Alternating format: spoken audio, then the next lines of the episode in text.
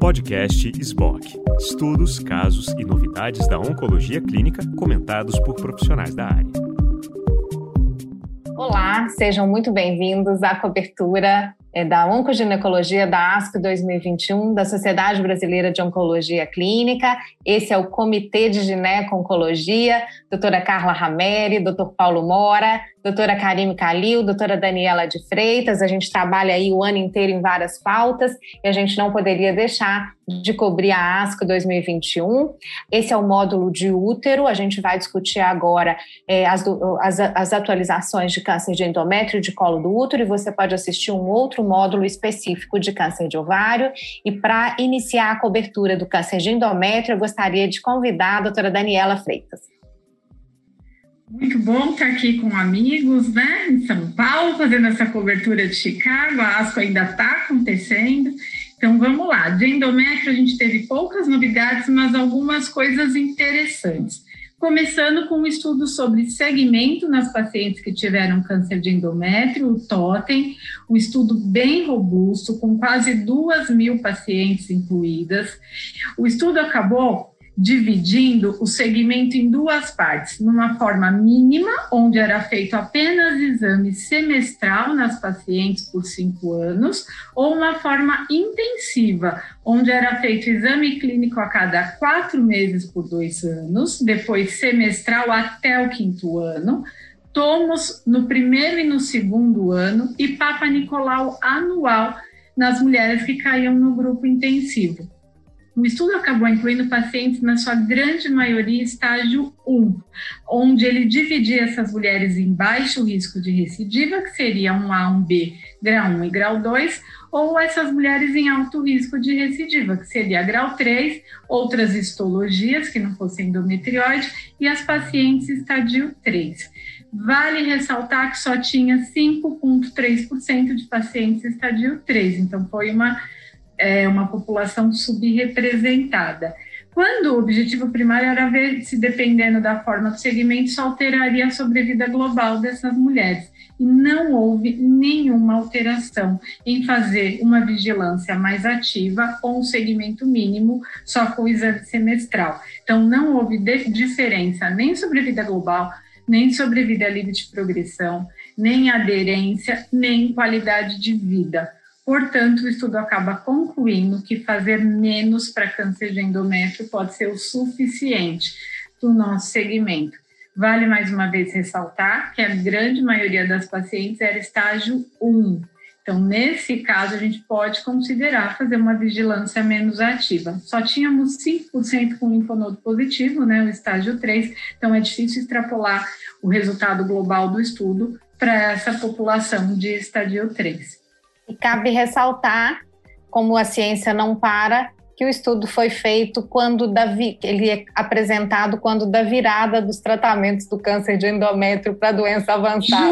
Justamente, excelente ponto. Até porque, assim, a gente sabe que uma minoria das pacientes com câncer de endométrio vão recorrer, mas as que recorrem normalmente são estágio 3. Enfim, tomar um pouquinho de cuidado também para a gente não extrapolar esse estudo para as pacientes de mais alto risco. Teve várias críticas, né? Eles não estratificaram por invasão angiolinfática ou por outros biomarcadores, P53, L1-CAM, enfim, outras coisas que a gente também utiliza para saber risco aí de recidiva. O estudo acabou, então, não mostrando diferença, mas teve essas fraquezas. A gente tem que usá-lo, acho que sim, mas com parcimônia, e escolher a paciente onde vamos ser menos intensos. Indo agora para a área de tratamento em câncer de endométrio, eu vou ressaltar 2 estudos. Um é o estudo Vitória para as pacientes com câncer de endométrio avançado ou recorrente que tem receptor ou de estrógeno e ou, né, progesterona positivos. É um estudo fase 1/2, ele incluiu 73 pacientes e ele acabou colocando as pacientes em 2 grupos. O grupo controle, as pacientes, então, receptor positivo, utilizariam anastrozol, elas são recorrentes ou avançadas, tinham que ter utilizado alguma linha de tratamento sistêmico, a grande maioria tinha recebido quimioterapia anteriormente, e uma porcentagem muito pequena já tinha recebido, dá em torno de 10%, já tinha recebido uma linha de hormonioterapia para doença avançada. A grande maioria era virgem, então, de hormônio. E aí, o estudo separava as pacientes para o anastrozol, ou anastrozol com vistusertib, agora que eu aprendi o nome da droga, vocês vão ter que esquecê-la já conto por quê. E esse vistusertib, ele é um inibidor da via do mTOR, né? Esse estudo vem bem conversando com aquele que a gente tinha antigo, do Everolimus com letrozol. Então, é um desenho semelhante, mas o vistusertib, ele acaba sendo um inibidor de mTOR mais efetivo, ele vai tanto na via do TORC1 quanto TORC2, então ele é um pouco mais intenso, digamos. E o objetivo primário era entender o PFS, né, sobrevida livre de progressão dessas pacientes em 8 semanas. E foi bem interessante, a gente teve 67% para o braço com a combinação versus 39% para o anastrozol isolado. A taxa de resposta ficou em 24% para a combinação, anastrozol isolado 17,4%. Mas eu diria que o dado mais interessante foi a duração de resposta. Os pacientes que responderam à combinação tinham uma duração de resposta que chegava quase a 30 meses, 29,6 meses. Então, bastante expressivo, contra só 7,5 meses do braço anastrozol. Então, a combinação trouxe uma duração de resposta bastante interessante, com eventos adversos aí compatíveis com o que a gente já conhece do uso de mTOR, diarreia, náusea, linfopenia, nada muito preocupante. Mas eu disse que era triste porque o vistusertib, ele vai ser descontinuado, assim, não foi considerado como uma droga que não teria papel em outros tumores sólidos, então esses estudos vão se encerrar. Eles acham que outros inibidores de TOR no mercado poderiam ter o mesmo papel aí. Então, acho que fica essa mensagem para o futuro, a gente pensar nessas combinações.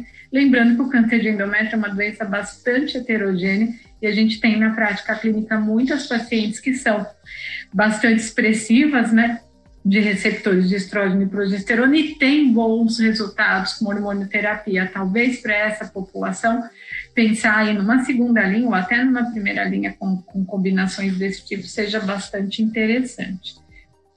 Você quer comentar alguma coisa agora desse, Angélica? Do Vitória? Olha, acho que a questão importante... que eu aprendi a falar o nome da droga e eles falam que vão descontinuar, não dá, né? Eu acho que sempre tem um sinal de atividade dessa combinação, né? A via de mTOR é um driver aí de resistência ao bloqueio hormonal, então uma opção sim que a gente usa pouco, mas que prolonga a taxa, que aumenta a taxa de resposta e aumenta a sobrevida livre de progressão, já tem alguns dados, a maioria fica no fase 2, mas uma opção nessa população que tem limitadas possibilidades. Bom, a gente teve plenária de câncer do colo do útero. Deixa eu só finalizar um segundinho do endométrio, temos só mais 2 comentários. O TAPUR, que foi outro estudo de tratamento, que focou nas pacientes que têm hiperexpressão ou do HER2 ou amplificação do HER3, né, do HER2B3. E vamos só lembrar que em endométrio isso acontece em cerca de 1/4 das pacientes, 25%. Se a gente considerar seroso de alto grau, esse número pode ser um pouco maior, dependendo da série.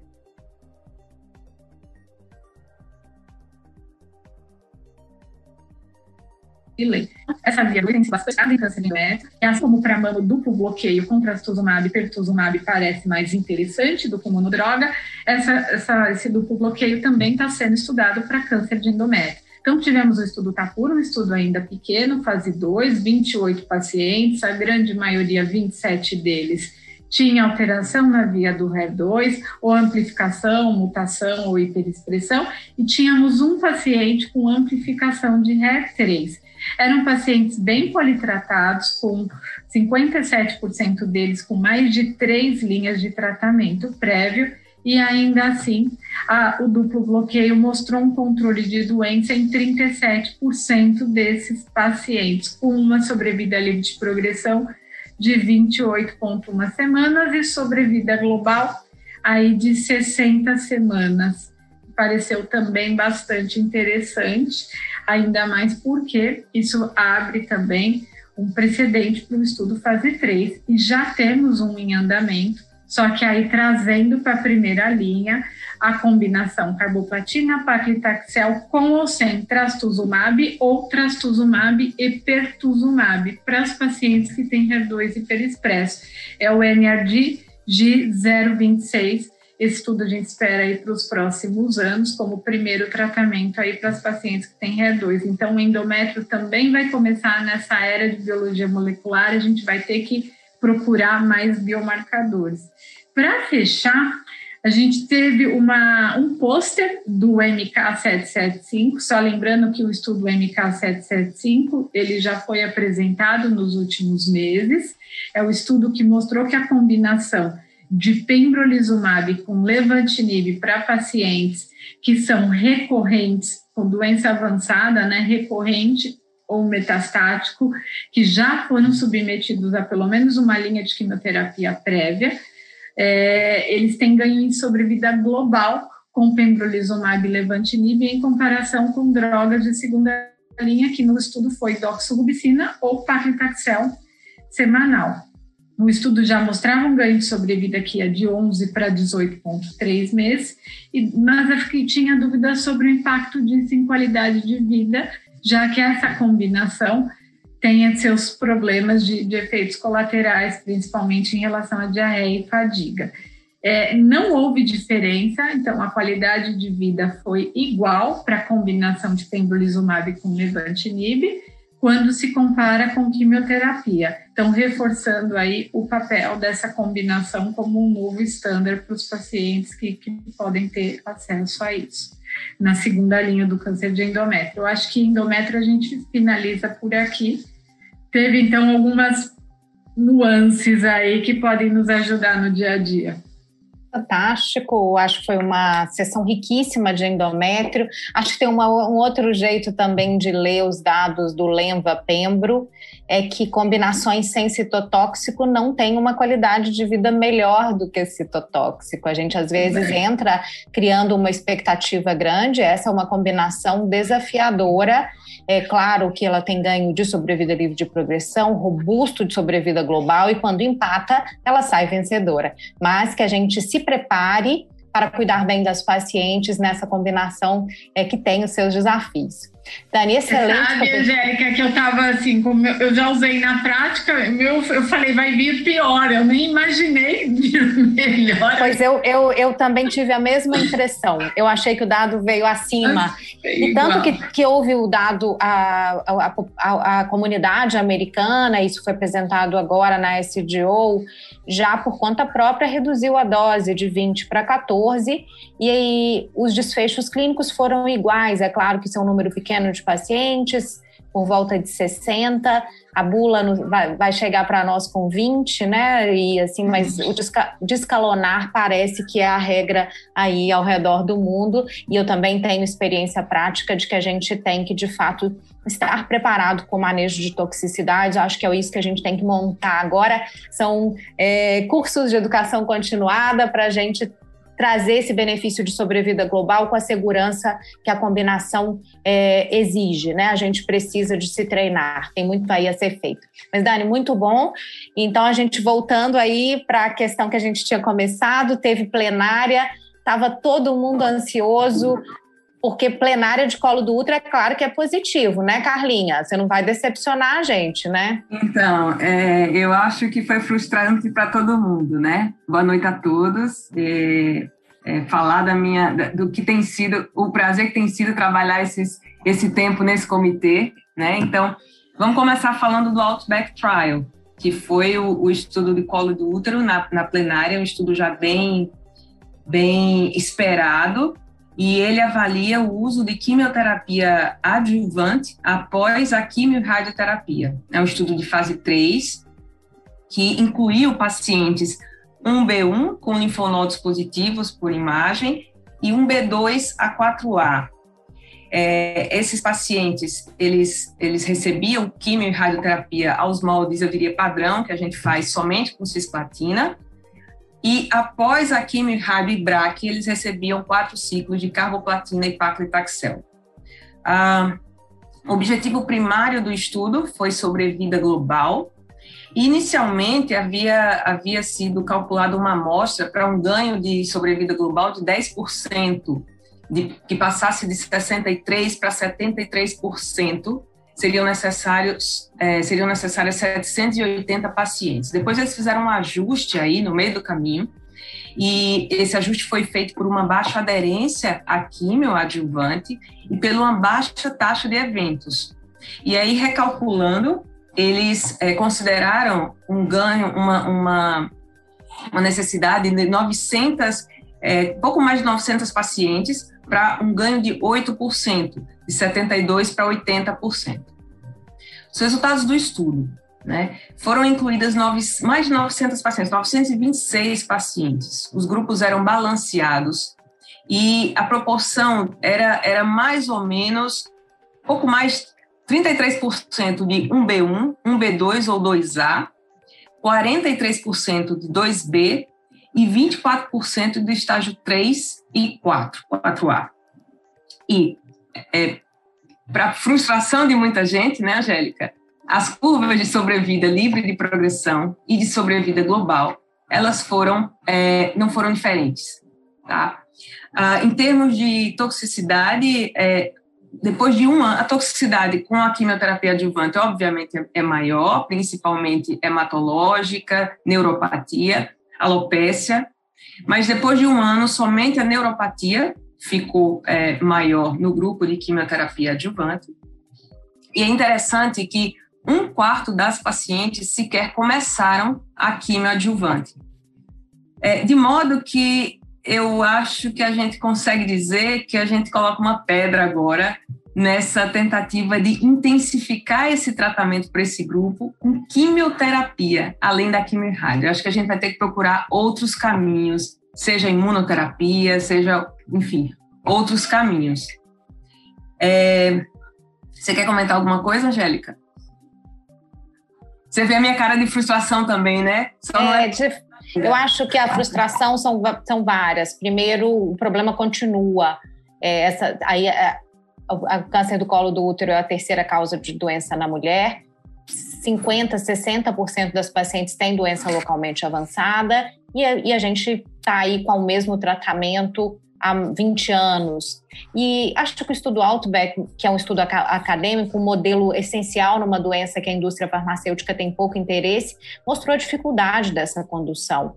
Foi praticamente uma década. Eu participei do início desse estudo, o INCA ia participar, não sei se o Paulo lembra disso, eu ainda estava no INCA nessa época. Não conseguimos incluir, não foi possível incluir países low and middle income countries por causa de questões de seguro, e aí mostra a dificuldade de desenvolver pesquisa onde a doença está. Então, acho que tem várias reflexões importantes. Infelizmente, é um balde de água fria, mas eu gosto dele porque essa ideia de trazer o citotóxico, que ele responde uma pergunta necessária. Eu também concordo que fecha uma era, a não ser que o Interlace, com as pacientes quase todas incluídas, traga um resultado distinto da neoadjuvância. Apostar muito, eu acho, mas tudo bem, a gente precisa desse resultado. Uma coisa que vai em linha com o que você falou, os 2 braços, eles performaram melhor. E aí a gente se questiona, será que o fato de ser melhor do que esperado, será que o fato de ser a maior parte de países desenvolvidos com melhor qualidade global de vida contribui para isso de alguma forma? O fato é, dentro do contexto de uma radioterapia de qualidade, a quimioterapia não acrescenta. É claro, a gente sabe que em lugares que você não consegue chegar numa rádio rápida, colocar a paciente numa quimioneo, mesmo não tendo dado, é melhor do que deixar a paciente sem tratamento. Mas aí a gente foge do ideal. Algumas dúvidas vão ficar. O que foi o estudo do Enhas Gonçalves? Por que a positividade da sobrevida global? Foi a fase concomitante de GenTabina junto com o CIS que fez essa diferença? Ou é a questão de que, de fato, para a gente ter uma grande evidência, a gente precisa de ter mais de um fase 3? E aqui tem um fase 3 de 900 pacientes e, de fato, acho que... Vamos em busca de novas possibilidades, estão aí os estudos com a imunoterapia em combinação, em manutenção, e que venha um novo tempo para os pacientes, não vai ser com carbopac. O que mais que teve de colo do útero, Carlinha? Então, um outro estudo do fase 2 associou novamente um TKI, um antiangiogênico, que é um anlotinibe, e um anti-PD1, que é o sintilimab. Foi um estudo de fase 2, incluiu 42 pacientes que já tinham recebido uma primeira linha de platina, né? A idade mediana dessas pacientes era 52 anos, a grande maioria é carcinoma escamoso, com bom performance, que é COG1 em 85% das pacientes. E interessante, ele mostrou uma taxa de resposta de 61%, um tempo para resposta entre 2 e 3 meses, Não houve uma... A terapia foi muito bem tolerada, não tem descrição de eventos adversos grau 4 ou 5. E o perfil de toxicidade é aquele que a gente já conhece relacionada à imunoterapia e antiangiogênicos. É um estudo pequeno, que ainda falta caracterizar melhor a população. Ele não fala, por exemplo, quantas linhas, a mediana de linhas que essa população havia recebido. Mas ele entra naquele pool de estudos com imunoterapia em colo de útero, mostrando a eficácia e uma taxa de resposta de 61%, que até se alinha um pouco com um estudo que já foi até publicado, e eu acho que foi da ASCO do ano passado, do pembrolizumab com apatinib. Então, esses resultados daqui, eles se assemelham um pouquinho mais com esse estudo dessa combinação do que com a imunoterapia, seja isoladamente ou em combo. O que me faz pensar que esse seja um caminho bem interessante, sabe? No uso da imunoterapia em câncer de colo de útero. Ele não tem ainda avaliação de PDL1, de biologia, ainda não tem nada disso, mas foi um estudo interessante. E acho que para finalizar, que não é colo de útero, é um estudo de fase 2, pequeno, de leiomiosarcoma. Ele é um estudo que avaliou o uso de temozolamida com olaparib em leiomiosarcomas uterinos, né? E em pacientes já politratadas, uma mediana de 3 tratamentos sistêmicos prévios. Foram incluídas 22 pacientes, e aí eu achei interessante que ele faz um preâmbulo de que ele consegue os dados de deficiência de recombinação homóloga em leiomiosarcoma, ele mostra entre 18% e 23%. Esse dado eu desconhecia e achei bem interessante. E aí ele vê uma taxa de resposta nessa população politratada de 27% e uma duração de resposta em torno de 12 meses.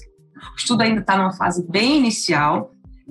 Pacientes com resposta mais duradoura foram as que tinham deficiência de recombinação homóloga, mas a resposta também foi vista em quem não tinha, quem era proficiente, né? E embora seja um estudo ainda pequeno, bem que está no comecinho, mas eu achei esses dados bem interessantes. E aí acho que é isso. Fantástico, Carlinha. Alguém tem mais alguma coisa de útero que a gente não tenha coberto? Boas revisões aconteceram do futuro da imunoterapia. Concordo com as combinações, seja entre imuno ou inibidor de angiogênese. As taxas de resposta, as durações de resposta parecem melhorar. Tem muito por vir aí. Dado de sobrevida global esse ano, não foi ASCO, né? Mas mostrando novos caminhos aí para o câncer do colo do útero. Algum acréscimo, pessoal, de dados? Bom, então, não tendo, a gente vai fechar por aqui o módulo de útero. Se você ainda não assistiu o módulo de ovário, ele está disponível. A gente agradece a atenção de vocês, agradeço a todo o comitê pela dedicação, pela maravilhosa cobertura. Muito obrigada pela atenção de todos e até uma próxima.